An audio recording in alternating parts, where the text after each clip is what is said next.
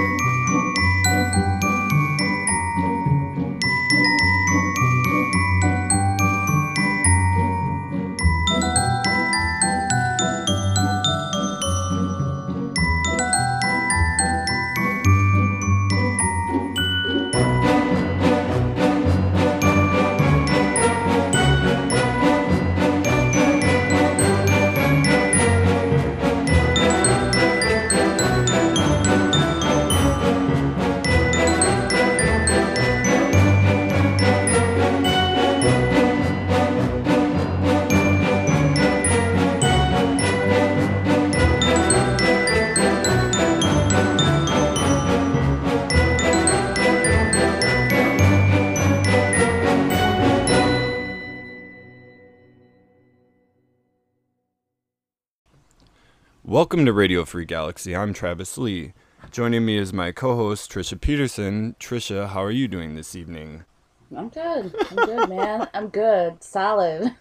I'm, I'm not feeling crappy like I was last week, so there's that. I was so focused on coming up with a respectable intro that I just sounded really ridiculous. How are you doing this evening, Trisha? Yeah. How are how, how are you doing? But you're pretty ridiculous as a, a person, so. And it continues. my my streak of bad introductions continues. So let's let's have a good one and introduce our guest, who's an awesome individual and doesn't deserve the crap that we fucking normally put out. Uh, who do we have on tonight? Uh, today on we who you have ask.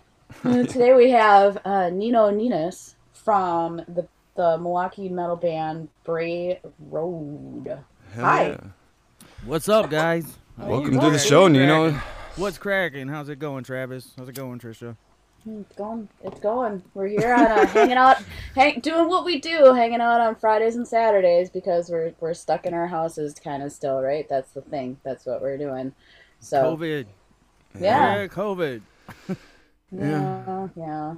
Well, hopefully, you know, we're gonna get past that sooner than later, or we get vaccinated, or whatever, whatever happens, and we can start playing shows again. Someone drops the nuke. Yeah. You never know, So- dude. You never know. yeah, I mean, yeah. Actually, I right before COVID, we were having that little spat with Iran, and I thought like I thought that was going to be the thing, and then the COVID kind of like caught me off guard, where I was like, oh, I thought we were going to World War Three, but no, we're going. Maybe that's what it a was supposed to do. yeah. Yeah, right? that's that was Maybe. yeah. was- like let's just unleash this plague, or like the you know, so like we don't have a war. You know, The- fuck everybody. The people in power have multiple irons in the fire. You know what I mean? It, they they, they got to have a bait and backup switch. plan. Yeah, it's they got to have a backup plan. switch. So you know they they threaten us with war, and then we get pandemic. You know, and then out of pandemic we get political and social unrest, and then it's back to pandemic. So we always have to stay on our toes, man. And then, and then they're like, "Oh, well, yeah, maybe we should have did the war thing. This would have not like we didn't expect this." Can we at least go back to where we were all hoarding toilet paper? yeah, right. Dude, I am still hoarding toilet, Tiger toilet King. paper. I started, I started because I was like, you know, what, it's been almost a year, and I'm like, I actually just had a delivery from Amazon, and I had a bunch of paper towel and a bunch of fucking toilet paper delivered to my house. Now, now they want fuck you to wear two masks. So they want one on your face. You just shove them in your ears, you know, up your ass, whatever. Dude, I uh. can't do the two mask thing. Come on, I can't man. do two masks. dude, I can't do that. I'm all do on the board. one. I I'm do the all on. one. bo- I'm all on board for the one. I got. I- you got me on the one. You go yeah, to me two, and I'm like, you know what? I would rather not leave the house. If if you recommend that two masks is what I got to do to leave my fucking house, I'm cool. I'm cool, man. I, I, Yeah. I, I tell people, why don't you wear two and stand 12 feet away if you're so worried? Or can you? Yeah, or you know that is that is a good point. Like, so if it's it's one mask and six feet, is it is it could it be one mask and twelve feet? Can you just like instead of doubling the mask, can you just double the distance?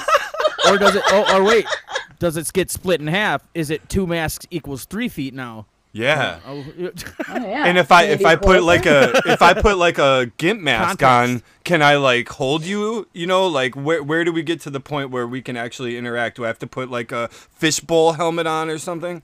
well, the people seen in those. Racine at Yeah. the speedway don't seem to think that the mask or the virus seems to move sideways because we're six feet behind each other, but two feet Uh. away from each other. Yeah. oh yeah, yeah. at the counter, right? Yeah. the virus the virus can't flank. It, It, it's kind of like it's yeah. kind of like a pawn in uh, chess. It only moves forward. Yeah, there you go. Exactly. yeah and and we're not you know we're not like making light of this like we all like like travis and i like you know obviously we know it exists i know people that died from it i have friends that work in healthcare i have a friend that's like a, a, a the head of a covid unit down in illinois and it's not it's not fucking cool dude so it's like you know but but the way it's just just been played out it's Yeah. just kind of like you know It's you're been a kinda comedy of errors. It's been a comedy of errors, and if we can't actually fucking laugh at it and be fucking critical about it, you know, like, and and we just can't run around and live in fear of it, you know. I think we got to be cautious and protect ourselves. Do whatever you need to do to get through fucking life, but fucking, we also all have our limits, man. Two masks, I'm just like, that's. we got that's- a, everybody's got a line that's the line that's, That's- that's, Here's my that's- thing. Yeah. If they were to stand us all in a line and cast judgment, at least I could say, well, if it was real or it was fake, even Yep. though I was apprehensive at first Yes. to put anything on my face like Yes. that, Right. at least recently I have done my part to at least play the game and say that I tried because there are people in my family who are immunocompromised Right. and it's just so at least I can figure that it oh. didn't I don't know. I did my Yeah, I mean, Slight- I, slight I, part. Exactly. I problem always is say- it's becoming so political. That's the big issue. exactly. yeah, I always It's- say it's like, that I live with and I, now? I, I live with and I care for my 80 year old mother. So it's like if I'm like, you know, whatever with myself, but I'm like, I get that shit. I'm not in a huge house. Like Right. she's gonna get, she, Yeah. she's, you know, like I'm gonna fuck her ass. I'm like, I don't want to kill my mom, dude. Right. Like that's where I'm at. I'm like, I live Yeah. here. I and that's It it's doesn't. just- it doesn't hurt me that bad to take a few precautions through life. Does it suck? Is it hard to breathe? Yeah. Is it not so bad when it's zero degrees outside in fucking Milwaukee though? Not so bad to have a mask on anymore, is it, dude? Yeah, You it know, kind of, remember- it, doesn't it feel like remember people are more apt right now? Mhm. Yep, I do. I remember on the south. I, I remember on the south side when you walked in a gas station with a mask on, you they were they were worried. Now it's just like, Straight up. hey, Straight up, straight up, right? We're, like they're wearing masks too, like so whatever, right? When this when the shit first started and I was just in like the bandana wearing stage and like walking into the bank for the first time wearing a bandana, I'm like, what is going on here? I'm like, like I feel so, I feel so wrong. Like I feel like I should have a weapon. I know. listen up, put the money in the account. No, All right, so like let's let's so now it's COVID times and like obviously like so have you played any shows throughout this or um, have you just been like writing new stuff and like recording new stuff or what have you been doing as a band? well, we have not played any shows since the COVID nuke dropped. We actually Right. had two two really good shows booked. One, uh, they were both with the Propane. One was Oh. at the Route 20 Outhouse, and one was at the Forge in Illinois.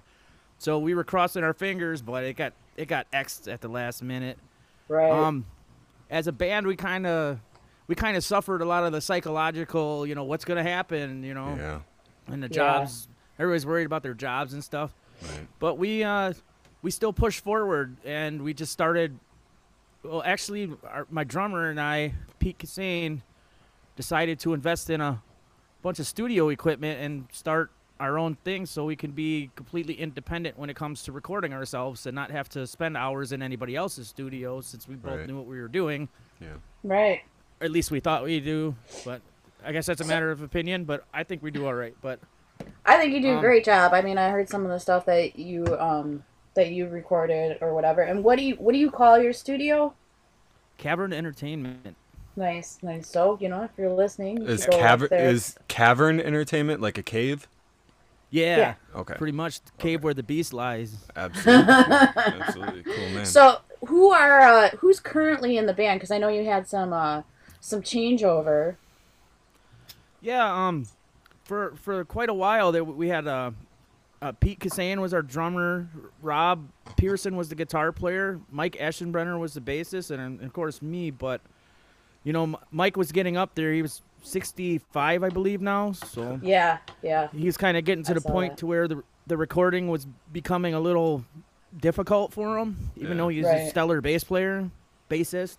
I'm sorry, and uh, it just got to the point where he, we were waiting for him to decide when it's his time to step down, and he did. So Right. Dave Miranda stepped in. Uh, he was in Sam Yaza, Rick Disgrin, Kung Yeah, I'm I'm familiar with him. I always say like I feel like he's like the tallest bass player in the city, and I'm the shortest one. Yeah, I, I first time the first time he came down there, I was like, "Whoa!"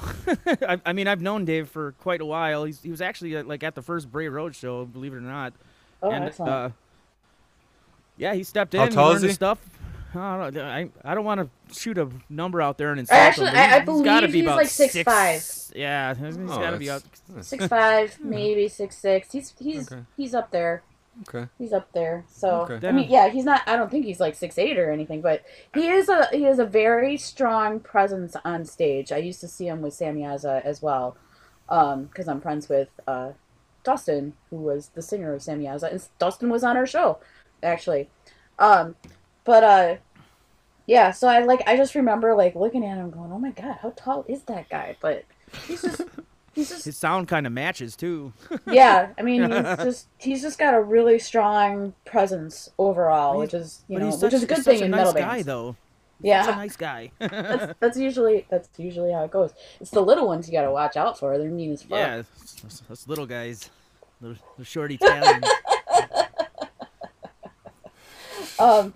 All right. So then, uh, is so do you still have Rob playing guitar then, or Um, you know, ever since the COVID hit, we kind of decided that Pete and I that we're gonna fill in the gaps as needed when it comes to that. We actually have Aaron Baker's been jamming with us on our recordings. Rob's still around. I mean, we're still kind of all waiting to see what happens with COVID, but Right. right right now we're actually trying to seek more of a permanent member and try to give someone a chance to actually grow with us more as a band but pretty much we're, we're covered in any aspect we need as far as recording and live i mean when it comes to guitar playing i'm, I'm just not a shredder I, I played lead guitars in bands before I, I played lead guitar well i can't say lead guitar but i played leads when i was in Morta Skuld, but i wasn't singing either so it was kind oh kind my of god, a, that band's been around forever.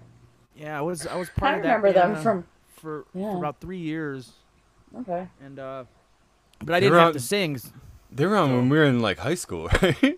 yeah Yeah, actually, mean- like yeah, they played on the same. I I was I was in a gothic metal band, and they played the same day as us. Um, and that was like in '97 or '98. I was gonna say I think I saw them at like Metal Fest or something uh, in yeah the they- they've nineties, been right? around for a long time okay. Yeah, yeah, they've been around. Yeah, and they're still around. I mean, uh, yeah, I, uh, I I was part of the reincarnation, not the not the Okay. original run. So. Okay. right, right, right on.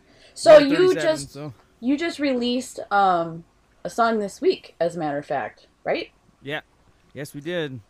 And what was the uh, name of that's that dark? Is it Dark Passenger?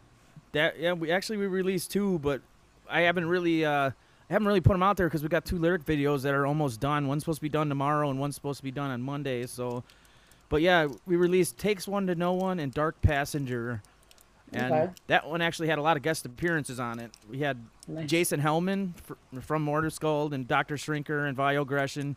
He Okay. stepped in on the bass at, uh, before Dave was hopped on board. He came in with his fretless bass and just said, Here, "Here's how we're gonna do it. Boom, boom, boom, done." Nice. Nice. so I'm, I'm not lying either. That's pretty solid. That's pretty. That's guy- pretty that- nice to have that. That, yeah, that guy's uh, he, he's top notch in my book. I, I love Jason. He's a good guy. Sweet. Um, so then the these last two then they were recorded at at Cavern Entertainment, correct?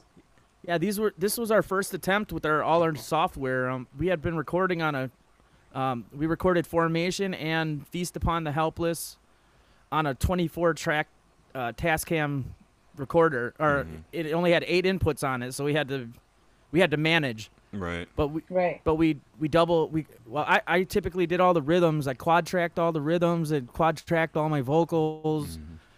Pete pete figured out how to make eight mics work on his ginormous drum kit.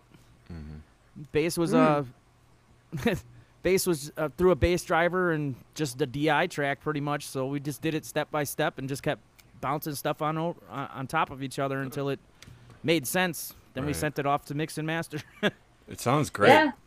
Uh, yeah, it does. It does. Uh, it and also whoever uh mixed, uh, I believe, the one that I liked more was the Dark Passenger one, but the mixing That is on actually- that is, is really good. Ian Sa- Smedbron from Disgunt and the Unnecessary Gunpoint lecture. Okay. Yeah, that's a, Um, that's a solid. It's like, dude, your your your stuff right now sounds heavy as fuck. Yeah. It sounds really good. It's like you know, I you know, obviously, as a bass player, I'm a big fan of all the the the, the stronger low end. Mm-hmm. You know, I'm like, ooh, yeah, like like I can like blare that on my in my car stereo and be like, oh, it's got so much bass. The, the goal the goal was to make license plates rattle, Hell but yeah. not distort the master. So it took it took Ian some doing. It might have been my uh, it might have been my greed with the bass because I always say I should have been a bassist to be honest. yeah. 'Cause, uh, well, I'm because you like serious. I- it. Yeah, you want when, you like. when I when I when I hear the bass, it needs to like grab me. I don't know Yeah. if that makes sense. I don't. Yeah. I hear a lot of like modern metal. They just they just turn the bass down. There's different ways to achieve a good mix and still keep bass. I guess I don't know. That's just my opinion. People might not share it, but whatever. I mean, I, I I mean, I feel that same way for like punk rock. You know, like I'm I'm I kind of like when there's a little more low end in punk rock, and it's not like that's not common practice. But I'm like, that's what I fucking like. So somebody on our gonna do. somebody who listened to Formation made a comment like, "Well, there's no bass," and I'm like, "Dude, we really pushed the bass on that one. It might not seem like it because we tried to go for a more sub bass, like, mm, you know, like the, the make the license plates rattle. So it was it was one of my uh, trying goals to make sure that the bass stood out on the top, middle, and low end of this one. So Ian did a great job of of doing that. Yeah. so so uh, did Hellman with his recording. So so Bray Road, you guys have been around since uh, what 2011? Yeah, our first show was in 2011. I actually, I actually started the band about December 2010, maybe November. I met a I met a drummer named Tony. He was in Cyclone Temple and Snow White. They were uh, pretty paramount band in Chicago in the 90s. They're actually in history books if you look them up. it's kind of oh weird. wow, And he just kind of showed up and sat on the drum kick. He said, "He said, what you got? that's some riffs that. You know what? That's so fucking strange that you just had a drummer show the fuck up because it's so hard to find fucking drummers, dude. Yeah, he, actually, was You're like, I fucking too. found the I found the fucking drummer first. Like, Yeah, well, yeah, he's he, he looked at me. He's, he kind of stared me down. He was a big, tall black dude with dreadlocks. He's like, "Got some riffs or what?" So I, I'm serious. That's what he said. all right, So I guess so.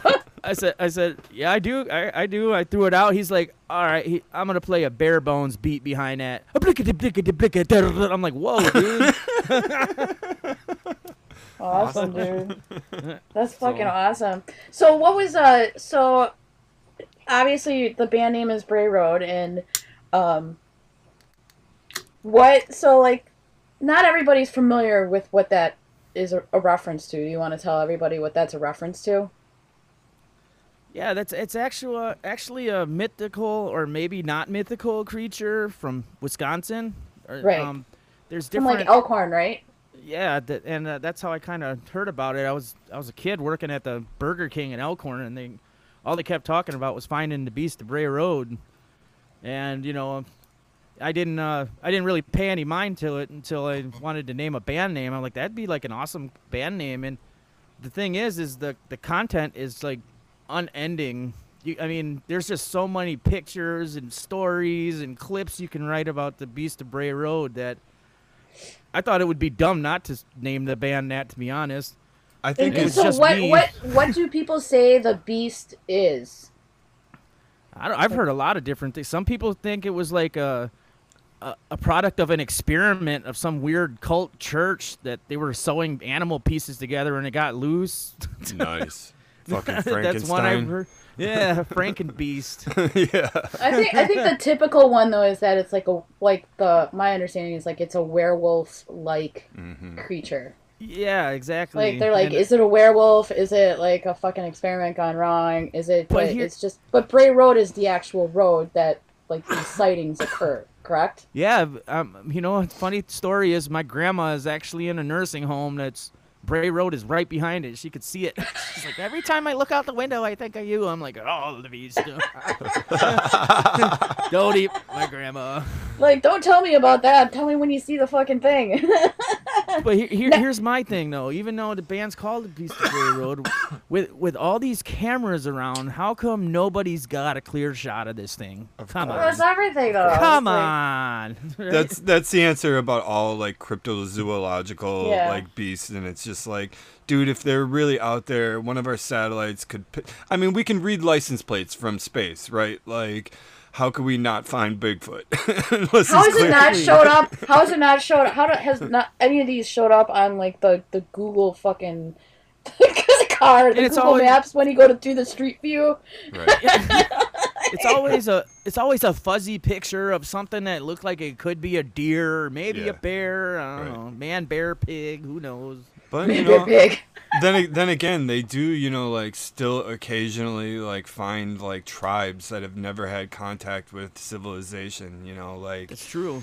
in like South America and like on certain islands and stuff. I mean, they do still, you know, there's still undiscovered country out there. So you know, who knows, man? Well, I, I mean, it's like it's like the um or underwater is always fascinating to me Yeah. because like you know we can only go so far, and every time we go farther, they find like like these new creatures, or they find out that creatures that they thought were like uh previously extinct are like, Yeah. oh wait, well Yeah. we were wrong. They just went farther down. The megalodon. yeah, absolutely. Yeah, there's a there's a couple. I know. Or the Earth could be hollow squid. too. You know, you never know. the The hollow Earth theory could be true too, and we could be, you know, just living on the outer crust of a whole nother planet. I never heard that Ooh, one. That's an interesting that one. There is there is an inner Earth theory that there's a whole other civilization living inside the planet, and there's people that take it just as seriously as flat Earth, even more so. You I mean, know I kind of I kind of like that theory better than the the flat Earth theory. I'm just out. Yeah. Um, I'm just completely out of that one. yeah. Um, if the but- Earth were flat, cats would have knocked stuff off of it already. Yeah. Yeah, well, exactly. Actually, I was uh, I was actually just uh, making jokes like JP Young from Curbsitter. Um, like I follow him on Instagram, and he's also a cook, and he was like talking about like this Marmite dish. Anyways, I was like, I was like, but is that even real? Because according to flat earthers, like Australia doesn't exist. So does Marmite really exist? And like, and then I found out though that JP's uh, dad is from Australia, so he just had like an ex- existential crisis. He's like, I was like, you know that according to flat earthers, like Australia, he's like, does that mean my dad doesn't exist? Does that mean I don't exist? Does, that- does that mean that everything that I've been doing for the last forty years is like, like some sort of uh, um, weird, you know, like like Yeah. time loop phenomenon, like whatever. And I was possible. like, Yeah. I'm like, Possible. I don't think it's possible. I mean, his dad, like, like, in order for the flat Earth theory, do you know this? In order for the flat Earth theory to work, is that Australia can't exist, Yeah. and it's I never, it's act- I never it's a thought of that conspiracy. either. But that's part of the flat Earther thing. That like when people go on trips to Australia, they're not really going to Australia. You could you could say you could take two conspiracy theories and mash them up together. So take flat Earth and the simulation theory and mash them together, and maybe actually like Australia is like the center of control, where like Right. you know where, where they're Oh. actually broadcasting the Matrix from. So like they came up with flat Earth to keep us away from there. they came up with flat Earth theory to keep us away from Bait Australia. and switch. Yeah, exactly. Bait and switch. There's nothing to see here. Don't worry about it. This isn't this isn't a real place. That sounds like uh, someone who has something to see would say. yeah, right. How about this? Speaking speaking of trips, Yeah. I mean, check this out. What what if we're i- i- imagine a stick figure, and underneath that same stick figure is an upside down stick figure, and that's like the uh, the complete negative of you walking in a different. Oh, that's weird. I do believe in infinite universe theory, so, so like do I. you know, like it's. I mean, it just makes sense that there's other, you know, sides to reality out there. There's other dimensions to reality where the same thing is already existed and is existing simultaneously and is existing in the future infinitely. The, You the machine elves have showed me the way. exactly. Oh man. exactly. Oh man, that's too much. If you know, my personally, I'm like, if I I can't believe in it if I if I can't see it or touch it, like kind of thing. Well, I mean, granted, then maybe it is a flat Earth. just, I'm just messing with you. I can't do that. I, I've uh, I don't know. I've I've heard so many things. I don't even know what to believe anymore, to be honest. I can't. I cannot. I cannot get on board with the with Australia not existing. or being like a simulation or Yeah. like not a real place. That Like, one's a little can't- far out, but you That know one- what? If you want to talk about like the moon landing, we can talk about the moon landing. You Wasn't know, that in a bo- Hollywood basement? Stanley know. Kubrick. I don't know. Possibly, dude. Possibly. We could talk about that one. That one's not like so far fetched. I don't know. I'm not familiar with the the moon landing conspiracy. Well, the part about it, the part about it, it actually is the the theory is that uh, we had Stanley Kubrick uh, film the moon landing because we were so afraid of Russia getting there first that we just filmed it, even though we are, you know, we totally had the space program going and everything, but we just didn't think we were going to get there soon enough before they did. So we just filmed it on a backlot under secrecy in Hollywood. Stanley Kubrick fucking filmed it because, you know, it was the, he just, or it was just before he came out with 2001, right? Or no, 2001 came out first because that was 68, right? And then moon landing was 69 and we're like how did he come up with like such beautiful images of like space before like anybody had even like been on the moon you know and like things like that? So like they said that he did it and we just filmed it even though we did actually end up going there but we filmed it first and we released that to the public just so like russia was like fuck they already made it you know like you know we, we can dial it back now you know People don't do stuff like that, Travis. no. it's like it's like the the great space race to to fucking write in a in in space, and America's like it's got to be in an ink format. You know, they're gonna spend millions of dollars, and then Russia just used the pencil. You know, yeah exactly Mhm. yeah So, so do you think? uh, So, have you ever seen the Beast of Bray Road, or are you just like, you just find it, you just find it fascinating? Like, have you had an encounter? I can't say that I've had an encounter. All But- right. I'm one of those people to where I think anything's possible. I guess. I mean, maybe maybe it's some like mental patient out wearing a gorilla suit or something. Who knows? Scaring. Well, how long? How long has this? How long has this uh thing or theory existed? Do I you think know? since like the 70s almost. I think- I well, think he's I've- got to be pretty old at this point, then, right? I'm uh, I'm gonna Google that. yeah yeah, I'm gonna, I'm gonna say, Bray Road Beast. Like we're, we're just, we're gonna. We're it's a it's a pretty it's it, I would say it's probably the second most famous Wisconsin cryptozoological thing. I would say the Hodag is Oh. probably a little more 1936, I saw. 1936. Yeah, yeah. wow. So it, it said it was uh, reported, yeah, 1936, and then on the in the 1990s. So yeah. I mean, that's like a 60 year difference. It was reported in a, on a rural road outside Elkhorn, Wisconsin. Yeah. The same label has been applied to other sightings from southern Wisconsin and northern Illinois. Wait, Trisha, was it Trisha? Isn't isn't there a supernatural episode about the Beast of Bray Road? I don't believe the Beast of Bray Road is on there. No. Okay, I I must be. that, I don't think that one made it. That one didn't make the cut. oh, that's the one. though- that's the one that didn't. Even though on Supernatural, they're in Wisconsin for an insane amount of time, so you would think Frequently. Yeah. you would think that this would have come up, but not Right. that not that I recall. So Right.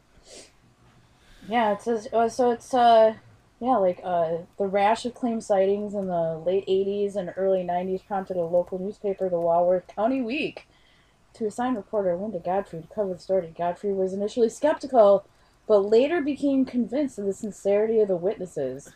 I Her actually got to talk to her one time. It was so weird. I was Yeah. on a I was on a, another podcast with some guy a guy named Doctor Destruction and she was on it and she everything I said she just kind of kept talking and didn't acknowledge it. Wow.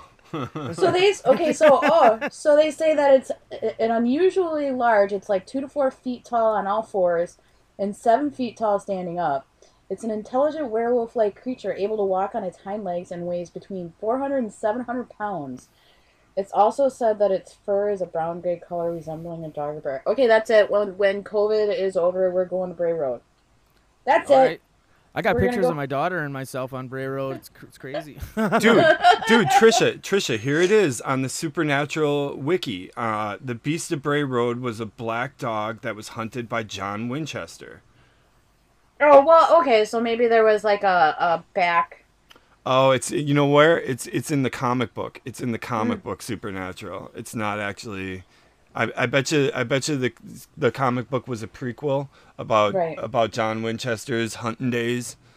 And Right. uh, anyway, Uh, we're yeah, talking so a whole it- lot about the Beast, Beast of Bray Road, but Well, I mean, his band is called Bray Road. yeah, I mean, it's pretty on. fucking Like, I kick mean- ass. Yeah, I know.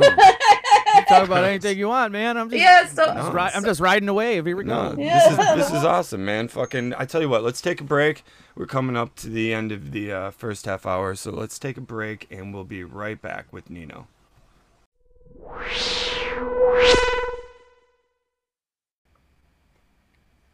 You're listening to Radio Free Galaxy, brought to you by Granny Fanny Shark Clumpers, cause you never know.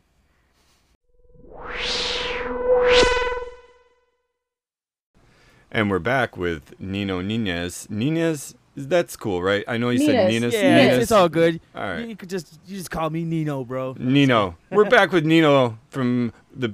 well, I was gonna say the Beast of Bray Road because that's still on my mind, but from Bray Road, and uh, we were just talking during the break, so we just want to get into it. You know, we'll get into your music a lot more of that, but we were just debating. It's one of the oldest topics in heavy metal fandom, but we were going hard talking about Metallica or Megadeth. Okay, and my point that I was about to make is that nobody, nobody in the history of rock and roll, metal, punk rock, whatever you want to fucking, in any genre, has put together five albums in a row. Like Metallica's first five albums, Megadeth is wonderful. You no, know, Megadeth love did Megadeth. though. Megadeth put No, their first five no, albums no. kicked the shit out of fucking Metallica's head to head. No way, dude. No So fucking far, so way. good. So what? Not so much. Maybe to you, Oh Trisha. Oh my god, that's such a good album. I love that album. Set the world on fire is about and uh, yeah. I, you know what? I will say head to head. So far, so good. So My what? Hour. you would you would have to uh, um, compare so far, so good. So what to Ride the Lightning, because that would be the this this the release. You know, comparative, right? Um, time frame. Um, and I am gonna say though, like Ride the Lightning is my fucking favorite Metallica album. But you know what? The thing about that is, fucking Dave Mustaine wrote half of those songs. Okay, True, okay, That's, that's true. okay. That's true. That's that's that's fine. That's fine. But, he didn't know, play on them. You can talk about your personal preference, Trisha. You can totally say that I like Megadeth, their first five albums or whatever, better than Metallica's. But you can't talk about it in terms of being iconic. Those first five Metallica albums are like the basis for fucking early thrash, heavy metal, fucking everything, dude. Those are so iconic. They do not compare. Megadeth does not compare in terms of just being a fucking just icon across the board that Metallica is. There's just I, well, I'm gonna say I will. I'll agree with that. I agree with that. Yeah. I'm not saying um, that doesn't mean that I think it's better. right. That means that I think that it was it was more influential yeah. than maybe Megadeth. Yeah. Right? What do you Yeah. think, Nino?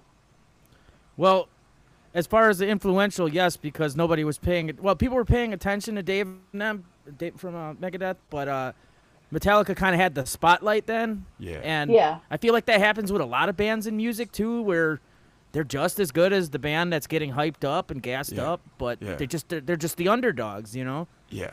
And and Yeah. I think I think that mentality suits Megadeth better of being the underdog. You know what I mean? That's how I've always look at looked at them as the underdog like of of heavy metal, you know, and where like Metallica was just always on top and they were like the little brother syndrome. And that Right. doesn't make them any worse or anything. I just think Metallica's so iconic. Nobody was paying attention to heavy metal on a popular level at all. And and I feel like they single-handedly brought it to like the mass market, and you know like. You can say, "Oh, they sold out," you know, after and Isn't that the point of being in a band is to sell out? I don't know. You know- I, mean, I wish I made, like, I wish I made get it that. out there. But I wish I had but- Lars money. Shit. But when we Yeah. when we say like, man, he fucking sucks as a drummer too. I'm sorry. I'm sorry. I gotta. But say he it. inspired millions of people. Yeah, I know. man. Yeah, it's unfortunate. I mean, I guess it says. Fuck you. I mean, you know. I like Lars. I'll be honest. Yeah, I, I- do I too. I I, do don't- I too, man. Lars was a studio drummer. He was not a good live drummer. Yeah. No, no. Um, you know, but I, you know, the other thing too is like going back to like looking at And Justice for All and Rust in Peace, and it's really a shame that And Justice for All got more play than Rust in Peace because Rust in Peace is a fucking masterpiece. I Like, bet you there's- Rust. I'm wearing a Rust in Peace shirt right now. To be honest, I'm serious. I'm serious. I'm dead serious. Dude, that album front to back, there is not one bad song, and it fucking rips, and I it's agree. just like the guitar playing is so fucking epic. And I think that's when like, and their drummer, dude, the Megadeth drummer kicks the shit out of fucking Lars, and it's unfortunate that I think that's when Nick Menza was in the band, was in started in Rust in Peace maybe, um, but Nick Menza was like a fucking amazing drummer, um, Yeah, comparatively. Uh, like like he made like fucking Lars look like he's playing See- fucking buckets. Here, here- here was my thing with Megadeth and Metallica. It, it like I was saying during the break, it's a different kind of energy where Yeah. I don't want to say I don't want to say this incorrectly, but Metallica is kind of like the brute strength huh, in your face, where Yeah. Dave was more of like a almost a feminine energy, you know, like finesse the mm. tracks. Musically, Yeah. Dave Mustaine has always written more complicated and like deeper Yep. music, but Metallica had a certain like groove and punch to it where it compensated for Yeah. the riffs. That's why. That's why. I guess, yeah, I guess you could say it like. So the way that I perceive it is like Metallica is kind of like, I mean, they are, you know, I get what you're saying about the punchy and all that kind of thing, but I'm like, it's kind of like, it's kind of like you know they're like your basic bitch or some shit. You know, it's like they're they're just like. oh, Oh! fuck like, you, let's- let's- man. let's but, do a- but being a- but being the basic bitch worked for him. Oh, it's Man. exactly Yeah, I know, what I made him money. Dude, But yeah, I mean, it works. It, Trisha- a, a lot of people like that. a lot of people Listen like to that. Mustaine's lyrics. Mustaine's lyrics are like Listen. way more deeper than than Hetfield's are. Yo, but dude, Hetfield's yeah, the goat, like the so lyrics, that's just the is what it guitar- is. You know? And actually, um, the Oh way God. Dave Mustaine, like those fucking guitar riffs that he plays and sings at the same time, that and like, have you seen Megadeth live? Oh yeah, And I got like, a picture dude, when of Dave he, Mustaine and I. yeah, there you go. So he's like playing like these super complicated guitar riffs and then singing something completely different over the top, which is like mind blowing. I mean, the guy, it, just like that alone, like he's super talented. It's just like, yeah. No question. you know, but No but you got No but you got like um you but then you got like uh you know James Hetfield doing his whoa whoas and yeah yes over some Yeah. basic you know rhythm guitar stuff. I I just want to say like I think like the talent level and the riff level far exceeds Metallica, but I- I've only seen a few cover bands that can actually pull off the singing Metallica and playing live, though. I will say that they all usually they have another. Si- yeah, I've, I've seen a, f- I've seen a few cover bands do it, and some cover bands really bop It's If it was that easy, everybody'd be doing it, type thing. You know what I mean? what about Metallica? I don't know. I never saw them. To Hmm. be honest, I, I I know some of the members, but I've never saw them live. Yeah. Uh. To, to Oh me, wait, what's what's that band that um oh that that thrash there uh god what is that band they play all covers but they're all like they play all old school thrash songs they play like Anthrax, um, Thrasher. Thrasher, they do some killer Metallica and Megadeth covers, um and they But do again, it all well. The vocalist Anthrax. isn't playing an instrument and singing. Oh, you're He's right. You're right. Singing. You're right. Yeah. There's a difference. To me, there's a di- and I know Trisha, you, you you are a musician who can sing and play an instrument at the same time. To me, that's a whole different skill set than being just a bassist or just a singer. There's a to me, it, Right. it takes a certain level of mental. Just Yeah. turn everything off and focus on everything at once to actually be able to do that. right. Right. So- Right. I, I actually always say too that like there's also something about being and may, maybe you'll agree or disagree, but there's something about being a bass player singer because everybody like a guitar person can just like you know let a fucking chord ring out or some shit. Yeah, but a bass player can't do that. Like a bass You player get the brown to, notes. A bass player has to be fucking like their playing has to be super solid while they're fucking singing, and it's not like you can just like, you know, you know, Playing on something- stage, the guitar Yeah. players get a little. They get a lot more wiggle room than a, a bassist that hits a flexibility. wrong note. They get they hit a wrong note. The whole stage feels weird for a minute. Look, yeah, you, I mean, you guys. it took me a while to do that. It took me a while to do that. It was, it was, it was a little difficult. It was just like I, I was like just kind of a bass player before. I sang before, but I never kind of did them together. And it was like I never Like- did. I, but I- I'm, I'm, I'm involved in the in the writing process a lot. So it's like right off the bat, it's like I know if I'm gonna like sing a song or not sing a song, because of Yeah, that's- what I'm gonna play on the bass. You know, but we have two singers, so we can do that. Speaking of bass players, my last point in the Metallica Megadeth argument is Cliff Burton, man. Cliff Oh, Burton, Cliff, that's a good one. Cliff, I'm, dude. Cliff Burton That's is my argument. favorite. Cliff Burton is my favorite person in heavy metal ever. His spirit, the way he played, everything about think him. Ever, I don't think he ever played like a straight bass line. It was always something different.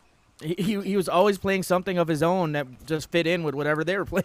he played lead guitar and bass. He was Yeah. one of the most naturally talented individuals I've ever heard or seen in my entire life. I've But loved how that. long did that last though? That didn't even last that long. You know, it's like That I wasn't mean, his I'm fault, say- That's No, I mean I get it. I get it. It was because they switched the fucking bunks. Like I watched that documentary where like Kirk Hammett like we tossed a coin and I didn't want to sleep on this whatever bunk and I got this Yeah. fucking bunk and then like Should have been bus- Lars. Yeah, oh, whatever. I mean anybody but Cliff. You know he yeah. he was the best. We can all agree on that, right? He was like Yeah. a, a classical pianist on a bass, or Right on, a classical yeah. guitarist playing a bass. Yeah, he really was. No, and just like his style, his style, like even his like fashion, like his like style was Yeah. just like you know wearing those like Yeah. those bell bottoms. Like he wouldn't he wouldn't commit to the style of the rest of the band. When you see those early posters, he's got the fucking jean jacket on and the fucking bell bottoms and they're all in skinny jeans and fucking high tops and shit. and fucking Cliff is just his own individual, man. And fucking he was an fucking absolute shining star that fucking And and for the record, his 56th birthday would have been two days ago. So 56. R.I.P. That's it. He would have been 50 fucking 6. Still probably fucking shredding, dude. And he, and he's he's he's younger than the rest of them, though, aren't they? In their sixties now. Around there. I think he was a couple Yeah. years younger, yeah. Because he was like 24 when he died, Yeah. or something like that, wasn't he? He was that's- ridiculously young. let's see. So That's what we got. speaking Google for. speaking of musicians going too Yeah. early, we've had quite a few uh, unfortunate scene events happen. Some tragic deaths in our. Oh yeah, Milwaukee for music sure. scene I don't know. Travis doesn't know about that, but like maybe you can talk about We it had, a little uh, bit. I know Sean had- Mason. Sean Yeah. Mason from Forty Ounce Fist. He was the drummer. I'm. I'm. I'm. Uh, He was also the guitar player for Rendered with Hate. So Yep, yep. And I, I went to high school with um, Jay Wilkie. Um, I kind of like grew up with Doug. Like we lived in the housing project together. Like that he always talks Doug about. Crum. yeah, me and Doug Crum or whatever. So I mean, yeah, I feel I didn't actually know Sean, but um, you know, I feel really bad for those guys. That just happened what two days ago. yeah, and then uh, yeah. actually Andrew Sheeler, he's another one who passed. He was actually one of the first bass players for Bray Road. He stuck. He was in a band for about four months. We never did a show, and we we uh, we were still kind of writing. Uh, so he was also the bassist in Cyanosis. Then Tony Canizaro, he was in uh, Splattered Cadaver, Casa Doom. He was the bass player, and then Mike Palm, he was Yeah. uh, was he, he he was in a bunch of bands: Carnal Befoulment, Primal Enemy, uh, that ne- that Necrolytic band that was pretty new. I don't know what I don't I don't I don't know his status in any of them, but I know he was involved in them. But And I do know a- that, and maybe this is like you know a good way to like get this out there. Like, uh, there is a show going on in in West Allis. It's kind of like a a, a, rem- a memorial for all of these guys that we're talking about right now. Um, I think it's uh March nineteenth, and it's the Fallen uh, Four, it's called. Yeah, and it's what is yeah the Fallen Four. What is what bar is that at? It's in West Allis. It's I called believe. Da Bar. Dabar. Dabar on South uh, 60th. Dabar. It's uh, literally on what it's South called. 6th Street. Da Bar. So like you know it's March 19th. Hopefully like you know everybody can manage to be safe. But you know I think it's a it's a good way to play um pay um tribute. Yeah here it is the Fallen Four. Um maybe we can post something about this or whatever. Is that the bar, Um, Trisha, that we went to on no, uh, no. on your birthday? No. What bar? No, but you know what's funny about that? Because we had Slaughter Party on the show. Do you remember that Slaughter Party was the band that was playing? That we went to go see that day? Yeah, and they were on the show. You saw them live. Oh shit. Um that was Slaughter Party, the band that I was like, I want to go see my friends from Kenosha. So we saw them live. well, I just remember that because uh my friend's band from Kenosha was opening for them or something and yeah, they had Right. right, okay, yeah. So all right. So yeah. so it's um so I guess uh it looks like it's a it's a benefit show for the Fallen Four, Tony Canizaro, Mike Palm, Andrew Sheeler, Sean Mason. Um the date it's at Del Bar on South 60th Street in uh, West Allis. It's Friday, March 19th. Uh, starting at 7 p.m. I don't know if that's like There's a bunch of bands start. too. There's like yeah, five I'm or like, six bands I'm, on I'm that one. trying to find. Oh, so here's here's the. It's uh, Let the Wolves Speak, Primal Enemy, Cyanosis, Dead and Buried, Sexual Atrocities, and Court Cost.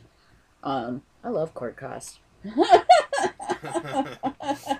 gotta get You Kyle ever been to Kyle's here. Kyle's studio?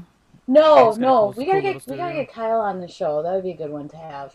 Um, so yeah, so there's a it's a free show. There's donations at the door. It's uh to support, I believe, like the the families and uh, of all of those guys. It's it's just kind of crazy that it's just crazy that it's like we're all like in the same age group and everybody's just like kind of just like dropping off of like it's not even COVID, right? 2020 was gonna. Like- they said 2021 was gonna be better. What the hell?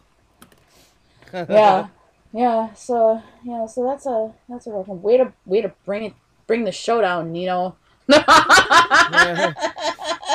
yeah, bring- yeah, Hey, you gotta- I'm- So I actually do I'm- want I I do want to talk about something that that you and my co-host Travis have in common. Oh shit. Um, shit, because he knows when I'm about to do this.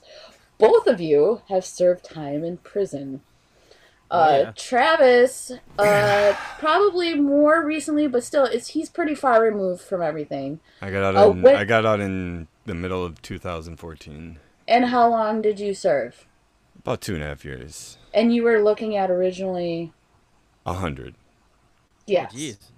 yes, he was looking at a hundred years. 40, 40, Uh, 40, 40, and 20 was the max that I was looking at. Holy shit. And I ended up signing a plea for three in and three and a half out. And then I got out nine months early from my three years uh, from doing boot camp. And uh, so I saved nine months off my sentence. But then, you know, you still got to do the whole fucking three and a half out clean, too, you know, because people don't think of that as part of your sentence. But uh, Truth in sentencing. yeah, you, you There's really. no such thing as parole anymore. Right. Yeah. You know, you got to do that whole fucking three and a half years, and, and actually more than that, because I did four and a quarter because I got out early. And uh, you got to do every fucking bit of that clean, man. Pay your fucking fees every month on time. You know, fucking show up for all those inter, you know, all those uh, meetings with your PO. Fucking. I'm not gonna So lie. how how long were you on parole, Travis? Seven so years. so right? my so my sentence was for three in and three and a half out. That means you have a total sentence of six and a half years. So you're gonna you're gonna do your three years in and three and a half out on probation. Okay, But then if you get out early from from your prison stay, which I did nine months early, then you still just add that on to your time on probation. So instead of having three and a half out, but you know then i've got four and a quarter out so i did you're- four and a, and but then anytime anytime during that four and a quarter years Oh, yeah. you can get revoked and go right Yeah. back to do the rest of your sentence so you better when you get convicted always think of that three three in three and a half out as six and a half years because at any point you can get revoked and end up doing that whole fucking time And, and when were, were when were you off papers? When were you off papers? uh what, what was it 2018 the the Yeah, the fall of the, the fall of 2018 when I fucking sparked my fucking first joint in fucking six and a half years. like that So- day, like so- that fucking day. so okay, so then Nino has a a, a shared history, but in your obviously in your much younger years, not that that matters. It still sucks all the way around, but you were a badass kid, weren't you? Yeah, I was I was a little hellion, but I was more of a petty crimeser. So for the, Yeah. at least for what I got caught with, but mine was more like a. Let's see, I had I had five in and nine out because Yeah. I had. I was in Lincoln Hills and I mollywopped a kid and got charged with battery by prisoner. Mm-hmm. So Lincoln County actually gave me adult charges. So when I was released from Lincoln Hills, I was already on paper. That lasted a whole like maybe six months tops before I was in in the joint joint. You know, yeah. unfortunately, I was part of that uh, prison for profit type group where they sent me to all different states: Tutwiler, Mississippi, Appleton, Minnesota, Oklahoma. Did Sa- you end up in Say- Oklahoma? Sayre, Oklahoma. Yep. Then I came back and I was in Kettle Moraine, then, then Stanley, then Chippewa Falls, and then I got out. But Jesus, dude. but uh, So how and the long were you wa- on, how long were you on paper after that? nine years. Oof. I, I I actually had a. I'm not gonna say his name, but I actually had a pretty forgiving PO that just kind of left me alone. He Mm-hmm. never really, never gave me drug tests. And as long as my name, he told me as long as your name don't cross my desk, I don't know what you do. I'm like okay, so. Yeah. So I paid my restitution, and I was I was still playing in bands then. Nobody really knew, but because I didn't want anybody to get like salty at me and get butthurt and call call my PO or something. I don't put anything past anybody anymore. But Right, because that's all it takes. That all, that's all it takes to at least start an investigation or get you revoked. Sometimes hearsay is enough, and that's fucking Yeah. crazy. That's fucking insane, but it happens every fucking day. Yeah. Somebody's fucking jilted lover, or their fucking parents, or God, or or, a, yeah. si- or a sibling, or something like that. someone Well, don't like your band. Uh, Yeah. That's so lame. That would be the lame. Oh my god, that would be so lame. Fuck Like, those I don't like dudes. their. Fuck Like, those fuck dudes. him. I'm calling this PO. I paid twelve dollars to see those dudes, and they fucking sucked. I'm calling his PO. Fuck him. Yeah. So I heard uh, he was talking to so and so, and so and so said so and so. Then fuck Yeah. him. yeah, Yeah. yeah. So where? So you served? You served all your time at one place, right, Travis? Like at Racine. Well, um, I I so let's see. I I uh, was at county for exactly ninety days before I went to prison. I I signed my plea pretty quick. Like they had County's me. County's the worst. county is the worst. They When had get- you dead to rights.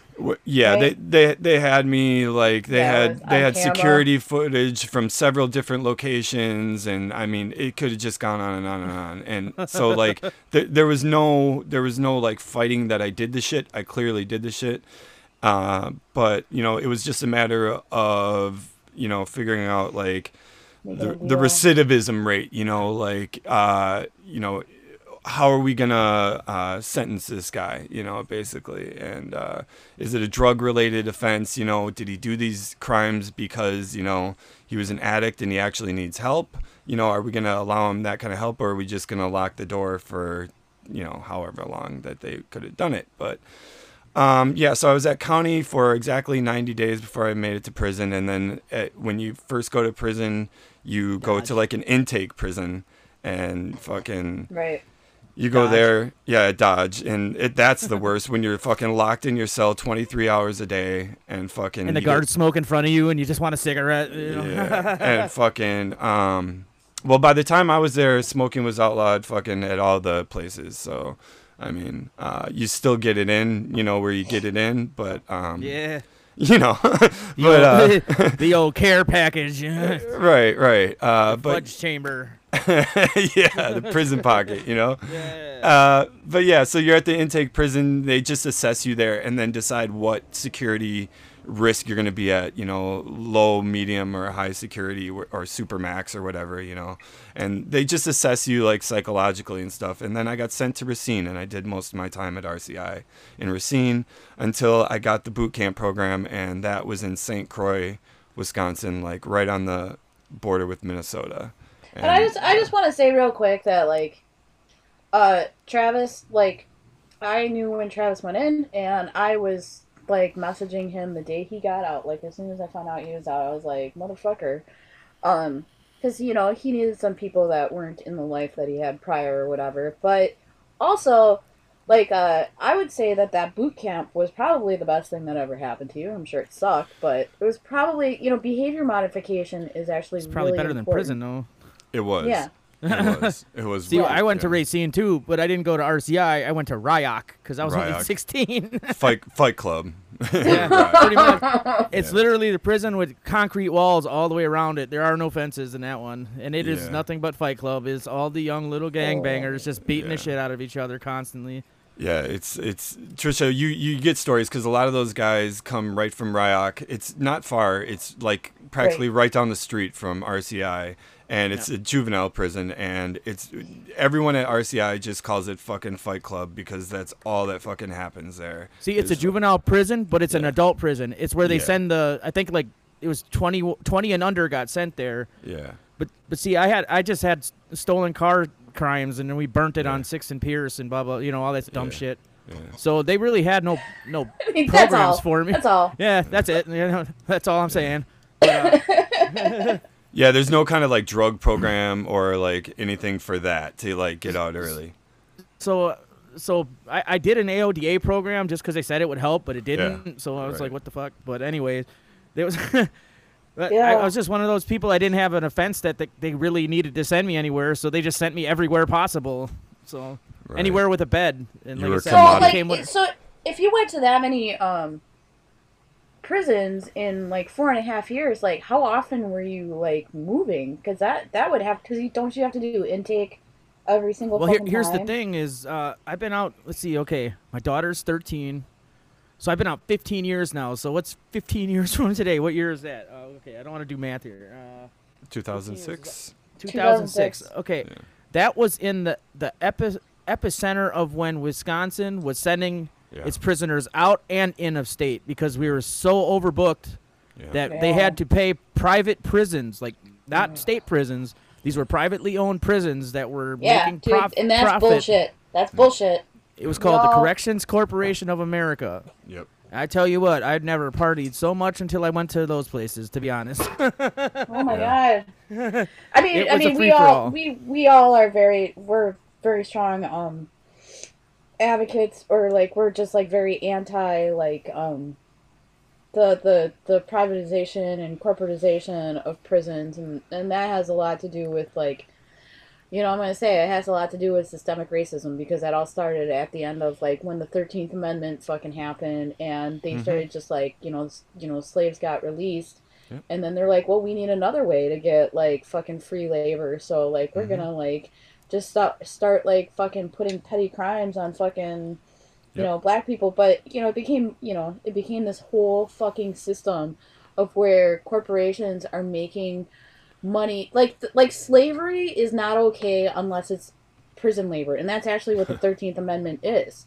Right. is like like except it's like slavery's not okay except if you're in fucking prison and Yeah. that's that's that's not okay because it's it's like you're you're there to pay for a crime not to become like a fucking slave to a corporation to make money at like you know you know everybody bitches about like when we outsource to china is like dude we should be bitching about like fucking the slave labor that we have in in prisons right now it's it's it's it's the the most uh like contentious like uh like horrible thing i think that like that we do like that oh god and it's just like and everybody's in on it it's, it's just it's just a joke it's just and there there was uh and there was a, a significant difference about doing time in a Wisconsin state prison than there was in the private prison.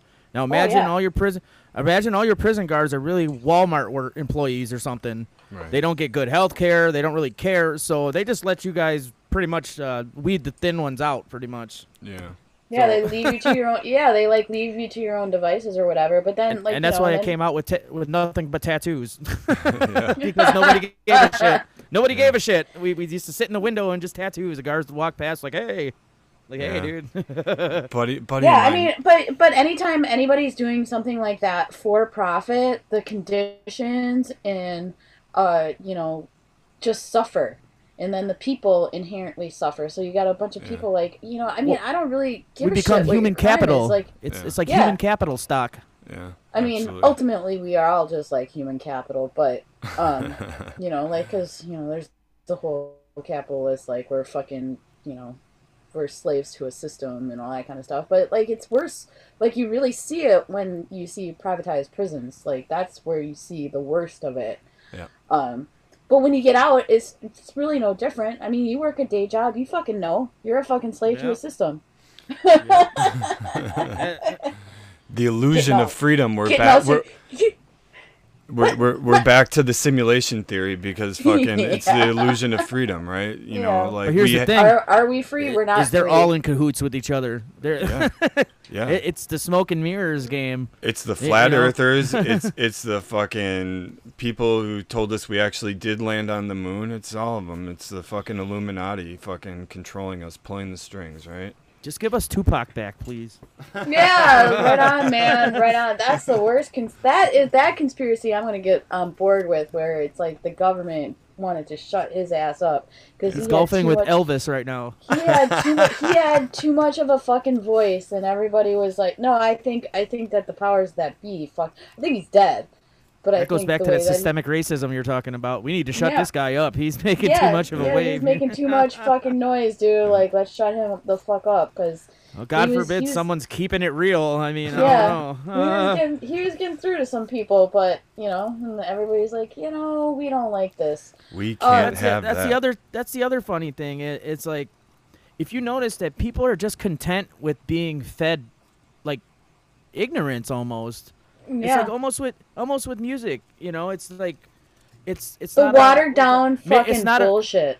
it's not a meritocracy. It's not. Uh, not. It's, It's not. not. based on actual skill or what you're doing. It's all about whose ass you're kissing at the time, or I don't know. It's just or right- who you're right who you're making who you're making the most money for. Your value is essentially based on like like them paying you the least Yeah, amount of money even- and getting even- the most bang for even their bands buck, who aren't not making money you. are like that. Yeah. Even bands who aren't making what? money are like that. On a local level, it's like that. Even bands that don't make oh money are yeah, like that. I mean, Even I'm not talking about level, bands. I'm talking It's about not like a mer- Yeah, I, just I, to- I, I totally It's hear what you're not- saying. It's- You know, uh, music used to be a meritocracy. You know, where uh, we- we- It's whoever tried anymore, the though. hardest, it's absolutely not. Whoever tried the hardest, whoever was on the road the most, who fucking sacrificed their life, lived in their van for you know, Yeah, died it- for their art. It's not But- based on no. it's it's not based on skill, ability, or talent anymore. It's just it's based It's on not. politics. Like, It's No, about and it, well, it's all it's it's based upon like what, uh, I think can sedate the masses actually the best. What's know? the least But- offensive thing that we can sell to everybody that makes them feel like they're rebelling just a little bit? yeah, You know what I mean? Yeah. mean? It, it, it, Yeah. They feel Billie like Eilish. No, exactly. Fucking exactly. Exactly. You know what I mean? Or or, or making or making a, a, a song called like Wet Ass Pussy that just seems Yeah. so nasty. It just seems I'll so tell you nasty.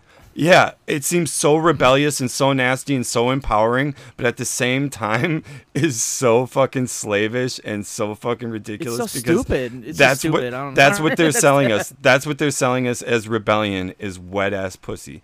And All right. I, I have a 13 year old daughter, and it's like, what was I listening to at 13? I was listening to "And Justice for All" and Fuck you know yeah. stuff like that. Fuck yeah. And she's listening to this stuff that they play it on the radio edit. Like they play this on the radio. So man, And for the record, uh, uh, Nino is really wearing a Megadeth shirt right now. He sent me a picture, just like for the record. He wasn't bullshitting. I just want I want to put it out there. I was like, all right, All right. that's he's wearing the fucking that's a solid fucking shirt, man. I'll Uh, tell you what, got- Trisha. Uh, that's the one I got when I paid two hundred dollars to meet Dave Mustaine for 10 seconds. Oh shit! No, yes, dude. I'm serious. I mean, he came. They, they gave us some like warm ass meat and cheese, and said, listen. It, it- they said Megadeth is running late, so we gotta have to wait. So an hour later, they walked some in. warm ass meat and cheese. So yeah, and so I, I walked next to him. I looked at him. I said, "What risk, dude?" And I fucking took a picture and I walked away. So he kind of rolled his eyes at me. So that was he seems like he seems like kind of like he would be a dick. I mean, He'd be like, "What do you mean? What's up with Rick?" no, he didn't Holy say that, but even even Dave Ellefson, he was doing a he was doing a little shoot in the front of the rave. I'm like, "Hey, Dave Ellefson, he just walked past without even. I'm like, "Fuck you, dude." No, I'm just- Oh man, that's awesome. A little warm meat and cheese. Well, I I tell you what, let's let's take Let's a put it like and- this: one of those one of those sausage trays at a holiday party that had been sitting out for about Oh, six oh, hours. man. How about And- that? That's what I mean. and the cheese is all sweaty and shit. yeah, it's, all, it, it's got it's got a layer of pudding on it. You know? And we take our cheese very seriously here in Wisconsin. That's what he has. Wisconsin. Cheese is unacceptable. All right, Unacceptable. before before you go to break, it's still not as bad when Sully Erna came out and said, "What's up, Chicago?" and and when at the rave, like, "Oh, dude, Oh man, you Sully. lose." Okay. Sully, what are you doing, bro? All right, we'll take a break and we'll get right back with Nino.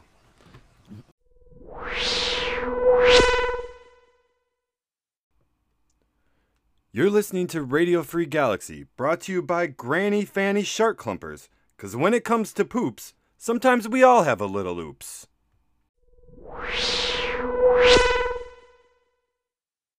Mm-hmm. Welcome back. We're talking with Nino Nienas from Bray Road and Trisha. We're gonna talk about some horror movies.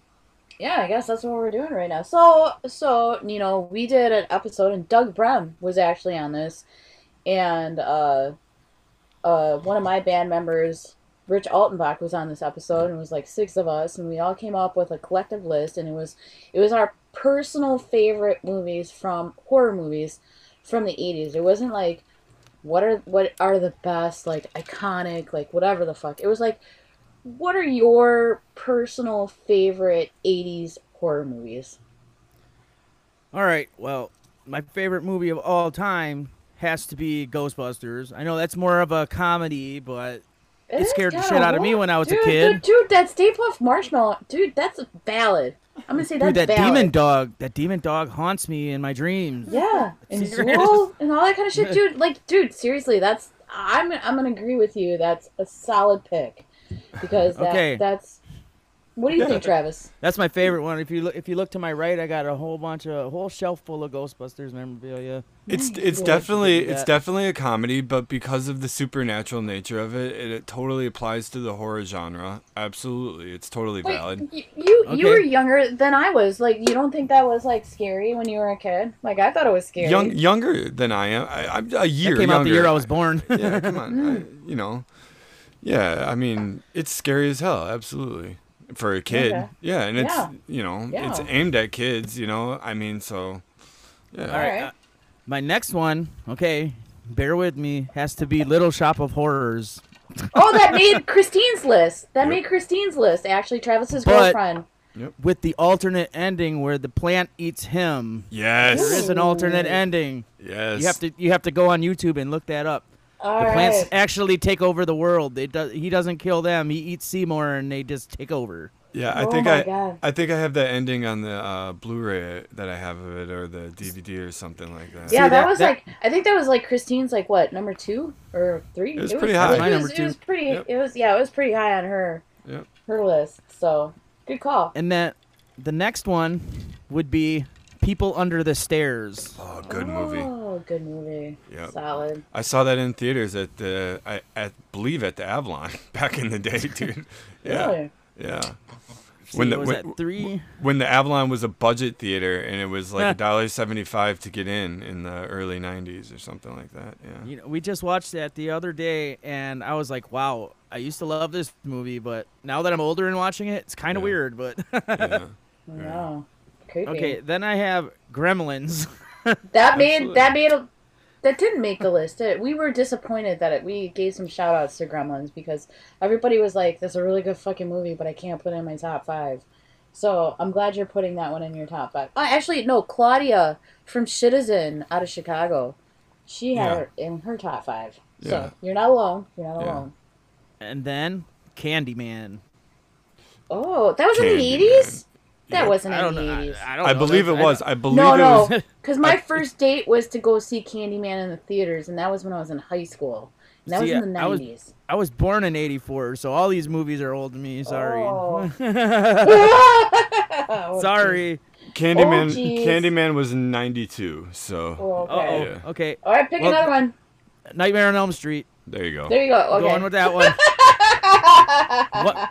I was gonna say Nightmare on Elm Street one through whatever number, just kind of. Yeah, one through four. Like my top four are Nightmare on Elm Street, or not like Nightmare on Elm Street's one through four. So my top five or whatever.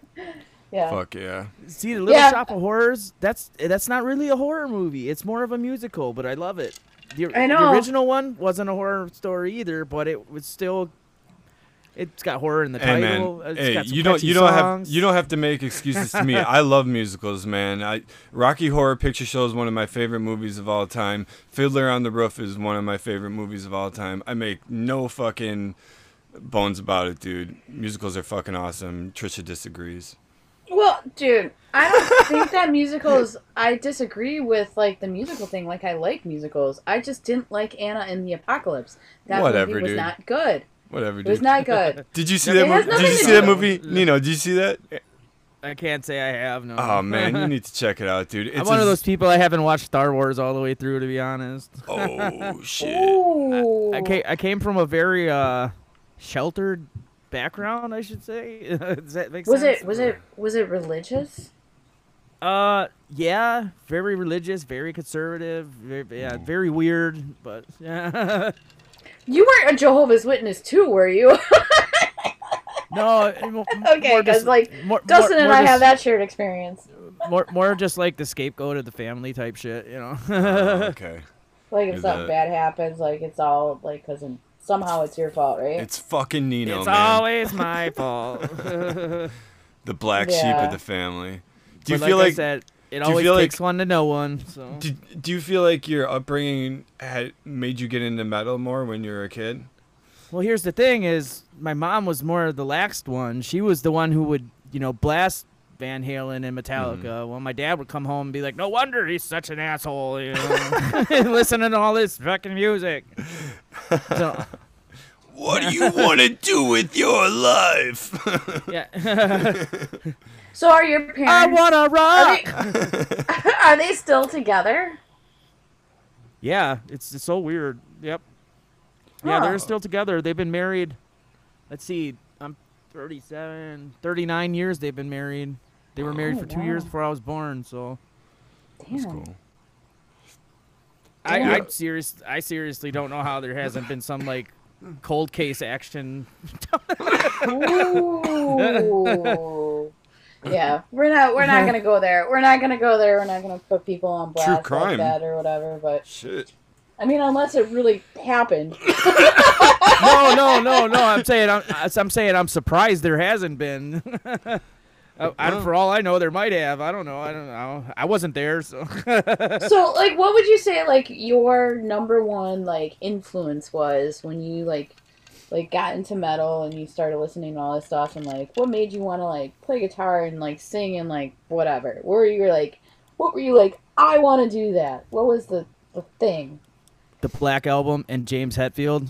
Fuck yeah. Yeah, no. You got um okay. It's funny because I I went to Florida and I visited my uncle Bill. I remember, and before I went home, he he brought me to Sam Goody and bought me the Black Album on cassette. Yeah. And I played that thing out so much, I had to come up with money to buy another one because I wore it out. Yeah. Oh my But god. see, other than that, I primarily listened to rap. I, I, I didn't really start getting into metal till I was about maybe 21, 22.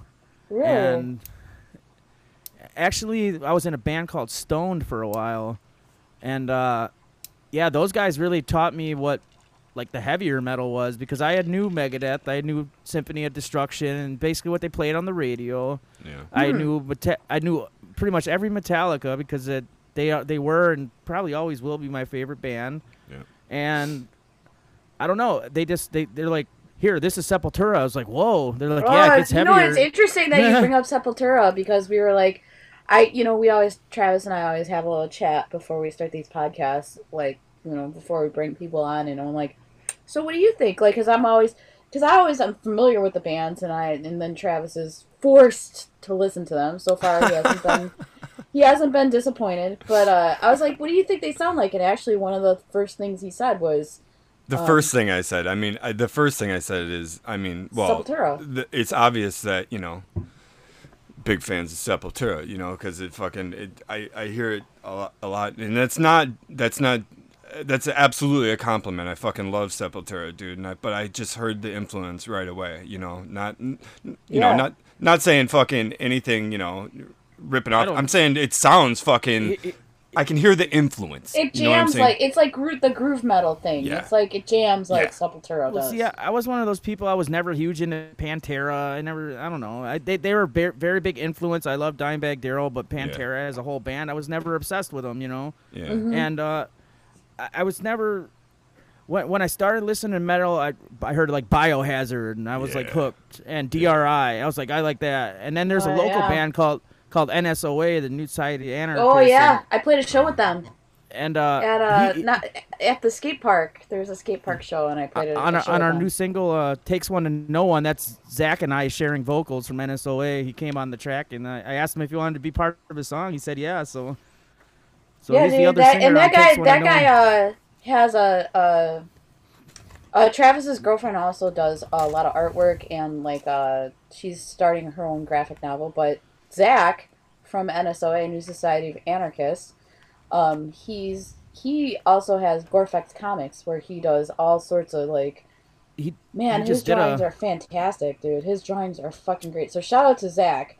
Well, uh, our from next our next single he did the art for. It's it's called Freedom or Fire. He did the art. It's a beast with a Uncle Sam hat on, pointing. Yeah, he just he just finished that last week for us. Nice. Uh, dude. yeah. he's uh a he's good an amazing. ar- He's an amazing. He's an amazing Well, he's a- artist. so He's an actual artist. He doesn't really. He still has Yeah. passion, and he does it for himself. He doesn't do it to appease the ten The man, people yeah. or, or whatever. Whatever. um, no, I love like I'm I'm friends with him on um Facebook, and I love like when he posts like drawings or whatever. Like he's doing a he. I think he was recently doing a a Gorefex style like that's what his comic series is called, or he's doing a Gorefex style like uh DC comic thing where he drew his style. He drew Batman in his style. Oh, that's cool. or he drew like he drew like Superman in his style, or like he drew, you know, he that's that's kind of like what he was kind of like just doing for, I mean, for the fuck of it, I think, you know, lately. he's, al- but he's also got the the longest running band in Milwaukee. he longest does. running. Yep. You think so? c- Yeah, he, he well look at it's it's it's fact. It's, they've never taken a break over the last thirty years. Like 30 20, year- yeah. 30 years. 14 I'm, I'm just 14 I'm just trying to think, yeah, because like yeah, like Doctor Shrinker's around, but they took a really Yeah, long but they did break. they broke up They a- though. yeah. All all these old school bands broke up. They never broke up. They've been going they never stop. That's Yeah, the longest running tenure. That's solid. I yeah, like we played a we played a skate park show with them, and I came up and I was like, dude, like I know you guys from like back in the '90s and shit, like, um, so it was like super fun to just like kind of like share a skate park with them. They were actually one of the first local shows I went to and I'm like, dude, look at these guys. yeah, yeah. My They're drummer's fuck- like, damn man, I want to play like that. yeah. yeah, so- and I I remember uh, I actually saw the episode of Jerry Springer when Augie was on it, and um, do you know about that? No, I did not. Augie, was just the- Augie uh, the who's who's Augie He's now? the drummer. Um, Yeah. he have super curly black hair. No. No. Okay. long, Bald- he used to have long ass black hair where his head, his sides were shaved, and then he had this like long black hair. And I believe he's like, he looks like Native American or something. Yes, yes, yes. He's from Um, Bayview. He's from Bayview, right? Yeah, and total yeah, fucking total fucking metal legend from back in the day, dude. Yeah. I, I grew up in Bayview. That dude was a total fucking legend in the neighborhood. Yeah, and he went on Jerry Springer. He still kind of is. yeah, he went on Jerry Springer uh, with whoever he was with at the time, and it was pretty much they like made up a story, I believe. Yeah. Uh, it wasn't really true. It was like, you know, like he said that his girlfriend was cheating on him with some other girl, and it was a bunch of people, and they all came out and they got mad. But it was essentially like they got a free trip to Chicago out of it or some shit. It was, dude, like back in the day, that shit was fucking legendary. That was so. did you guys did you guys ever go to a taping of Springer? No. no. I, I did with actually m- the guitar player from my last band that I was in. Uh, last band I was in, Otis. Fucking, we went we we me and Christine and him and his girlfriend we took the train down to just go see Jerry Springer for the day, dude. And that was one of the fucking craziest days of my fucking life, dude. Dude, dude going to a And live you had some crazy ass days, dude. Yeah, no, that was that was one of the craziest, dude. Absolutely, yeah. And that that was like when I was in the middle of my drug run too, and we just took this insane fucking trip to fucking see Jerry Springer and fucking he, dude. He does a he did a comedy routine. He would he would do he would warm up the crowd like when, sometimes when you go to see like a tape show like Jay Leno or something like that. Or dude, I'm dating myself saying fucking Jay Leno. What the fuck, dude? Oh my god, you sound, Just, dude, we're, just say I'm, clearly, clearly, Nino, we're we're older than oh you. fuck, man! Look at that. I'm like. See, see, I, I remember looking at Jerry Springer and being like, "This is real," you know. Fuck Yeah, yeah, dude. yeah. It's It- it- fucking I mean, bananas. then it It got was- too corny. it was- then it, it got was so super corny you could tell it wasn't. yeah. Well, yeah. Then it wasn't, but I mean, obviously, Augie got on there because he, um, you know, but but Jerry but Jerry would come out and do a little like stand up comedy routine for the audience before the show starts that doesn't get taped or anything. Like he warms up the fucking audience by coming out and telling raw ass dirty ass jokes, dude, about fucking Like Bob Saget. You ever seen Bob Saget's Yes, Dirty just- Humor? oh yeah, Yes. yeah, yeah, Dude, yeah. it was the And same that kind dude of was a situation. mayor. Jerry Springer was a mayor. Yes, and he tells jokes about how he got fucking. Uh, he got like busted with a prostitute or whatever, and that's when he was mayor or whatever. He comes out and fucking starts doing jokes about getting blowjobs from a fucking prostitute before the fucking show. I'm like, this is insane. it was fucking crazy, dude. How is this like a fucking secret, right? Yeah, Dude, yeah, that was that was a blast though. Going to see fucking Springer in the audience. Oh my god, man. So, uh, so Nino, let's let's talk about like, so what are your plans with Bray Road for this year? Like, do you, like, I'm- i- is that a good segue? What, or is it just like fuck it? Well, yeah, we're like just- is is everything on hold right now? Just like up in the air, waiting to see what happens with clubs opening, or like you know for playing out, or you know like are you making any tentative plans? Um, Like for right now, playing out is like the least of my priorities, to be Yeah. honest. yeah, Um, it's just uh, releasing new music, probably. I would pretty think. much. That I mean, to be honest, any band that's not focusing on new music is kind of wasting their time right now. I know we Right? wrote an, an we wrote an Uh, entire album in the first three months of the pandemic. so here, here's the thing with playing out now is is a lot of people have different opinions about bands who are really playing out right now. Yeah. yes. And w- regardless of what the opinion is, I just don't want Bray Road to be part of that. And right. I've kind of played enough shows in my life to where I can sit back and I don't have to be thirsty for any type of stage to be on. Yeah. So Right. I, I- I mean that that might sound weird, but I feel like right now is the perfect time for us to just keep recording. That we Yeah. invested in all this stuff. Yeah. Well, and So- you what? And you just you just set up that whole studio, the whole cavern entertainment thing, and it's like it's like actually the perfect time to like hone your skills and like get that set and like, you know. I What's mean, what's more productive right now to be in the studio fucking coming up with new ideas using all the stimulus that we have going around us right now to fucking come up with new material or to play a show for like 12 masked dudes in a bar. Yeah. You know what I mean? Exact- Like Well, that's the thing is, i- is I I support people's beliefs. Like you know, you can't hold us down. Hey, that's fine, but not Yeah. everybody is on the same train Yeah. as you. Yeah. Uh, you know, That doesn't uh, mean I'm gonna go fucking see you. You know, Yeah. like Well- because well, I, here's I, you know, I mean that's like I got a different. I, I got a situation at home. Like I'm not gonna go out and see your fucking band. Like that's just not what I'm gonna do. I just But- feel it's a, there's- li- it's a little irresponsible. That's just me though. You know, Yeah. I don't know Yeah. because everybody's so uncertain with what's going on. Right. It, I, I I feel like certain bands are leaving foul tastes in other other people's mouths because they're they They're just can't. not. They're like thirsty, thirsty, Yeah. and I, I I don't want to be that type of band. I never have. And plus now, that was why Dave Moran kind of worked out for us perfect because he's about to have a kid. So He's he's on he's on the he's on the other uh, he understands and we understand as a band that we can't be out there while he's going through this transition but in my mind that's perfect because i want us to focus on writing right now writing and Absolutely. Yeah. recording we we For sure, that's band, where we're at. The only thing that's holding us back would be ourselves because we can literally uh, write a song and go in the, the next room and hit record and get it done. We don't have to book studio time and, ma- with and make it sound you know good. egotistical engineers and Yeah. pays you know uh, twelve hundred dollars for a thirty hour block to maybe get a product in six months. Maybe you know it's just A- absolutely. So- you you've got all this ability to do it to make it sound amazing for like the first time in history you can make an amazing fucking record in your fucking And you're doing a, a fantastic job. Well, well, well, here's the yeah. thing: So is anybody who knows me and gives you an honest opinion about Nino will say, "I'm I, I'm a riff dude. I fucking write riffs. That's what I do. I write riffs. I arrange the songs. I mean, we all do, but it's always been my strong point has been writing, and Right. now I successfully have some killer musicians who can just hop in the pocket and add to it, and you know, because for the longest time I was the only one writing music for the band yeah. for the first album, for the whole demo. It's, all it's all- every riff on it was mine until Rob joined the band, and then the riffs got a little different, and it was good. But now he's not in the band anymore, so it's kind of on me in the guitar section again. So I gotta say, uh, so like, what, Travis? What do you think? Um, do you have a favorite that you listen to out of your songs or whatever? Out of out of there, so I really like the new stuff, man. I really like Yeah, Dark too. Passenger. I, I like that Me a lot. too. That's, That's like fun- the yeah. one. That's the one that's a that I fun like song. too. yeah.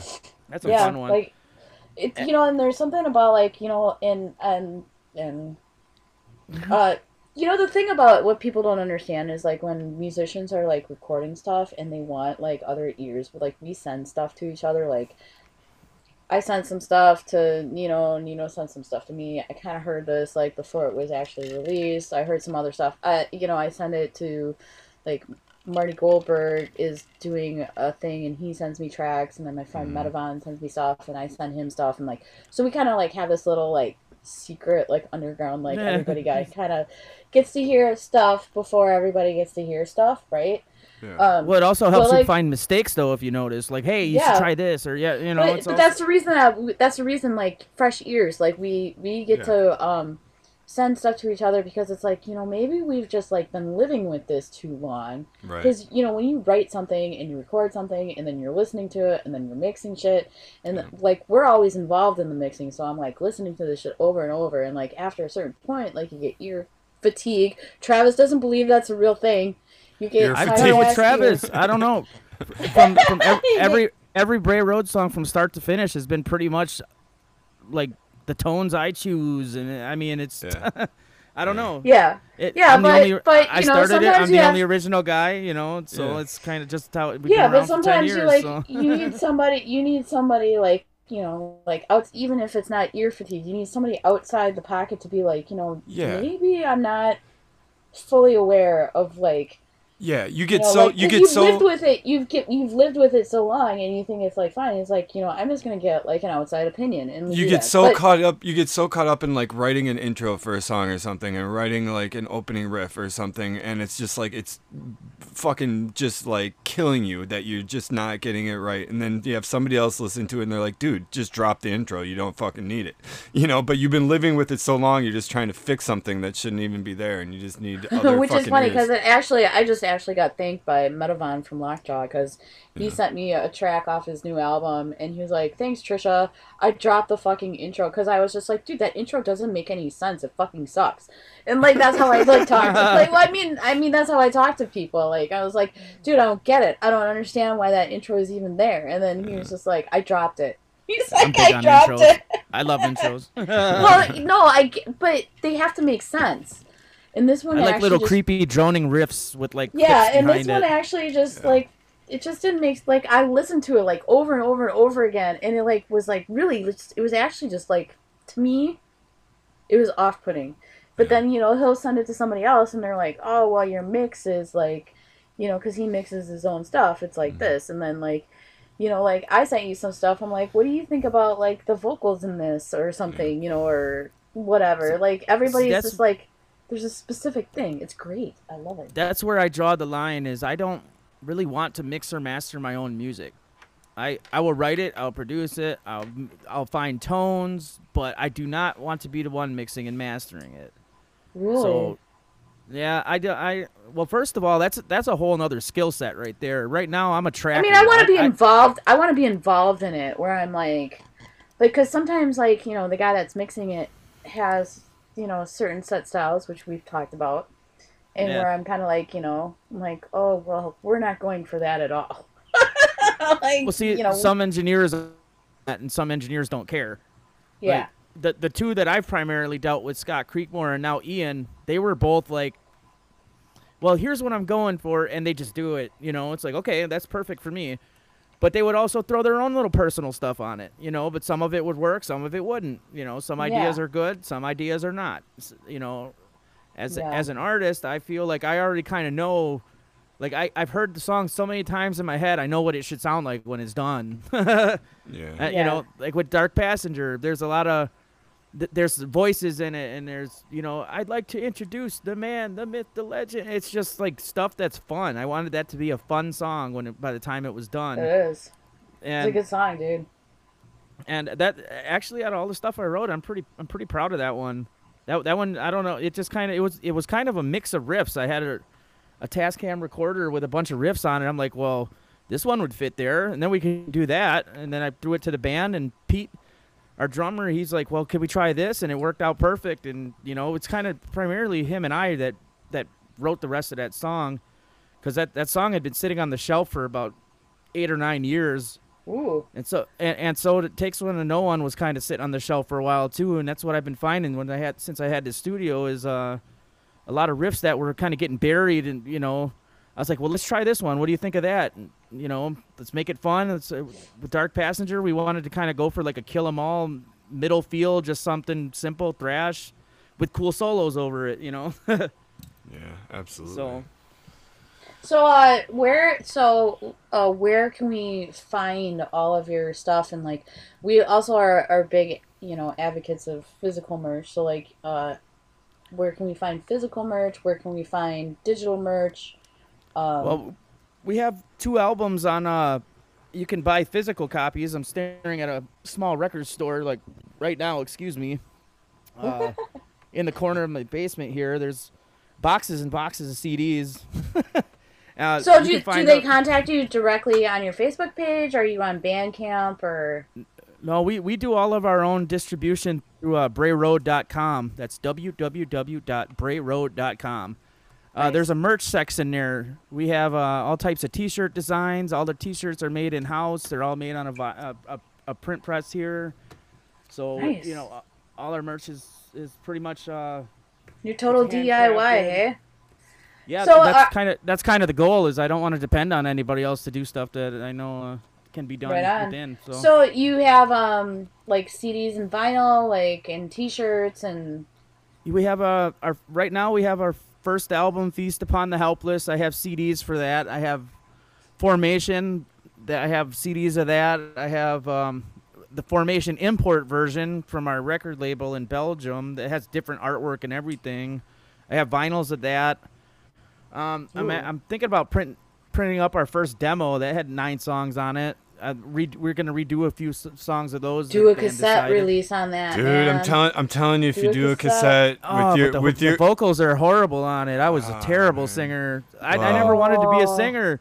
Here, Yeah. here's how I here's how I stepped in front of a mic was when I was on Craigslist and all these these these maestros who swore up and down that they warmed up to Killswitch Engage and Lamb of God and they'd get into my basement and be like, "Ah, ah." it's like, dude, that's not what we're looking for. yeah. So my drummer was finally like, "Why don't you get up there and sing?" I'm like, "Okay, I'll give it a shot," and that's just kind of how that happened.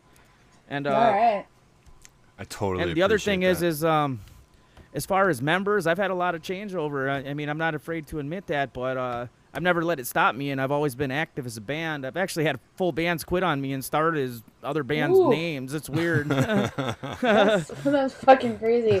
So took me- are you took- are you also are you also on um all like digital platforms? I know you're on Spotify because I found you there. So like, yeah, are you like on Apple Music? Are you in Google Play? Yeah. Are you on any of those? Get back on subject here.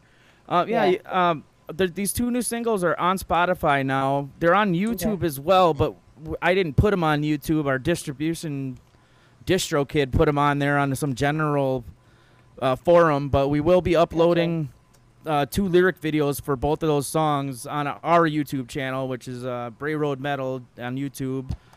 We have two. Um, we have two like real music videos up there. One for Ten Faced Human Waste and one for State of That's a great Execution.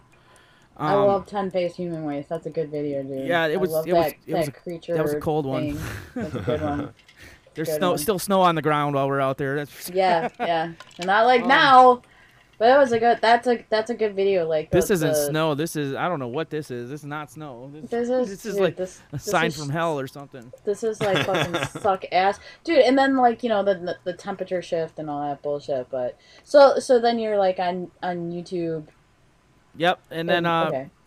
So, if if you guys want to download the songs, they're on Spotify right now. But the thing is, is I was I was trying to hopefully wait till those lyric videos came out to get traffic to our channel, but you know, and it never works like that.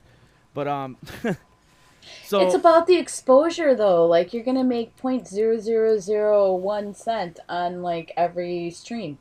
I don't really right. care about I don't really I care know, about I know, to it's be a honest. joke. It's all it's, It's all a joke. yeah, I know it's a it- joke. well, the whole industry's kind of a joke, so you're right. Yeah. But Yeah. um, yeah. I, yeah, Yeah, So- Trisha, our our thirty our thirty seven episodes have netted us twenty six cents so far. We're really Nice, fucking dude. That's actually more than my band's made, and we have like way more like listeners. yeah. So actually, podcasts are the way to go because you're already making more money with less than what See, we that's got kind of the, the evil of the singles is Yeah. is you either so what our plan is is we're gonna have all this stuff on streaming services and then for a physical copy of these singles we're gonna wait till we get about about eight and then we're gonna master them all down for one release as like a single album so Yeah. and that's why I want I would like to continue to do the singles because it keeps you kind of it keeps you involved Hey, and everyone active. Can, everyone can sound different and that's the appeal to me that one song doesn't have to sound like the other eight on a single album you could have eight different sounding songs that all sound in the style of your band and bounce them down to one cd you know Yeah. so absolutely, man. And I tell you, if you do end up putting anything on a cons- cassette, I'll uh, at least commit to buying all two copies. I'll, I'll, you'll sell two, definitely. Okay. he's got vi- he's got vinyl. You got a you got a fucking record player, dude. I okay, okay, okay, okay, okay. you bought Again- my vinyl. all physical merchandise can be found at www.brayroad.com and and I'm on the, and and and you also have coffee mugs because I'm on the site right now, and you got some Yep. Bray Road coffee mugs, man. so- Nice. yeah, Yeah. we got coffee mugs we got i got about 90 tumblers over here I, I throw a lot of extra stuff in it's like that was an idea that uh, rob had had when he was in the band he said he, he put his own money in to do it and we sold about two of them so he's like i don't even want anything to do with those so now you're stuck with the tumblers. well yeah now, Buy now the tumblers. now Buy we the use 'em- tumblers. we use them for everything around the house ashtrays pour, pour water in the in the we pour water in the Keurig with it you know we use them as ashtrays It's just- every, every, you get a Bray Road tumbler you get a Bray Road tumbler like we're just gonna throw them at the audience Dude, we- when we, we- play we- fucking shows. we, we, Use a we, tumbler. we literally could not give those things away people be like no I'm good like damn like, oh, all right. It, it seems like yeah, a solid. yeah. It seems like a solid idea too for when you're sitting there thinking of coming up with some merch. It's like, yeah, everybody uses tumblers. They're all gonna want one. I think these are cool. They look great. some people are like what's a tumbler uh, a cup dude it's, it's a cup bro Fucking It's a cup, motherfucker. it's a cup bro yeah. well, why did we do this? Uh, that's cool, man. So pick up some of Nino's tumblers, and uh, even if you don't want one, he'll probably send you any one one Yeah. anyway if you order a I'll- CD or something. Buy one, buy one shirt, get seven tumblers. Nice. that's awesome, man. So, You know what I'll do is I'll, I'll tape a bunch of tumblers together with a shirt in the middle of it and ship it like that. yeah, that's awesome. So yeah, check out check out Bray Road on uh, their website brayroad.com. You can check them out on Spotify. I was listening. Yeah, we're on all the all the majors. Yeah. Uh, the, at Spotify, iTunes, Apple Music, and Mm. we use a distribution company that you know you pay a certain fee every year and it kind of sh- shoot you out into the sonic. That's what we do. We use uh, TuneCore. Same thing. Yep. Yeah, I've had people come up to work you're and like, "Dude, look, it's your band." You know. I know. Yeah. He said, "You get paid a lot of money for that." I'm like, I, have never even seen a check. I don't know. I've never seen a check from, and we've been on there for years. We so got four we're- cents. We got four cents in our 26. coffer. 26, 26. We got 26. No, no, I mean for my band. Like, we Oh, like, in yours. Oh, wow. dude, you we know. got Sure, like I think we had like eight thousand streams and we got like four cents. I'm pretty- hey man, I, I saw. I think it was Trivium. They were they were. This is a while ago, and it was- yeah, Trivium or Opeth. They had one over a those two. million. They had over a million streams, and, And it was like they got twenty. and they had like two dollars or something. Yeah. That's dude. Dude, Spotify jacks you, man. That's how it is. Like, dude, mm. podcasts are way better. Like the fact that we But- got twenty six cents but is no, like we, no. we're making more at the podcast than we are with my band. we Trisha, got way more fucking play. that's that's totally crazy. But guess who just bought Anchor? Spotify. So we'll see if that 26 cents keeps rolling in. oh sure I'm- yeah, they're gonna. I'm pretty sure I messed- cut your fucking profits. I- I'm pretty sure I messed up when I signed up for it because I or, or or we just haven't had any because I didn't get a cent from them yet. I paid quite a bit of money. Yeah. It's like so. it's like uh, Talladega Nights. It's like if you don't listen to Bray Road, then fuck you or whatever. at the end when he- Absolutely, man. So thank you for being on the podcast, man. Uh, Thanks for really- having me. That was uh, fun. It was a good time. Dude, Super good fun. conversation. Talked about conspiracies and fucking all kind cryptids and all kinds of fun stuff. So that was See, Bray I've fun. seen- Beast, the I've, I've, Beast of I've seen uh I've seen a lot of different walks of life, so I'm always willing to chat about them. So Hey, man, we appreciate you being Yeah, uh, we we're, and we are, and we're all very welcoming about having return guests for just like bullshit topics too that we do. Like, right? maybe next time, maybe next time, uh, I'll get I'll get the full the full band on here. Those guys are all good conversationalists too. Absolutely. It's just kind of it, it just it just wasn't an optimal optimal situation tonight. So Yeah. Yeah, for sure, for sure. We'll, we can work that out at any at any time down the road. So Yep. let's let's talk about that. Absolutely. So thank you again, Nino, for joining us. And check out Bray Road everywhere they're at. And we'll see you next time. Thank you.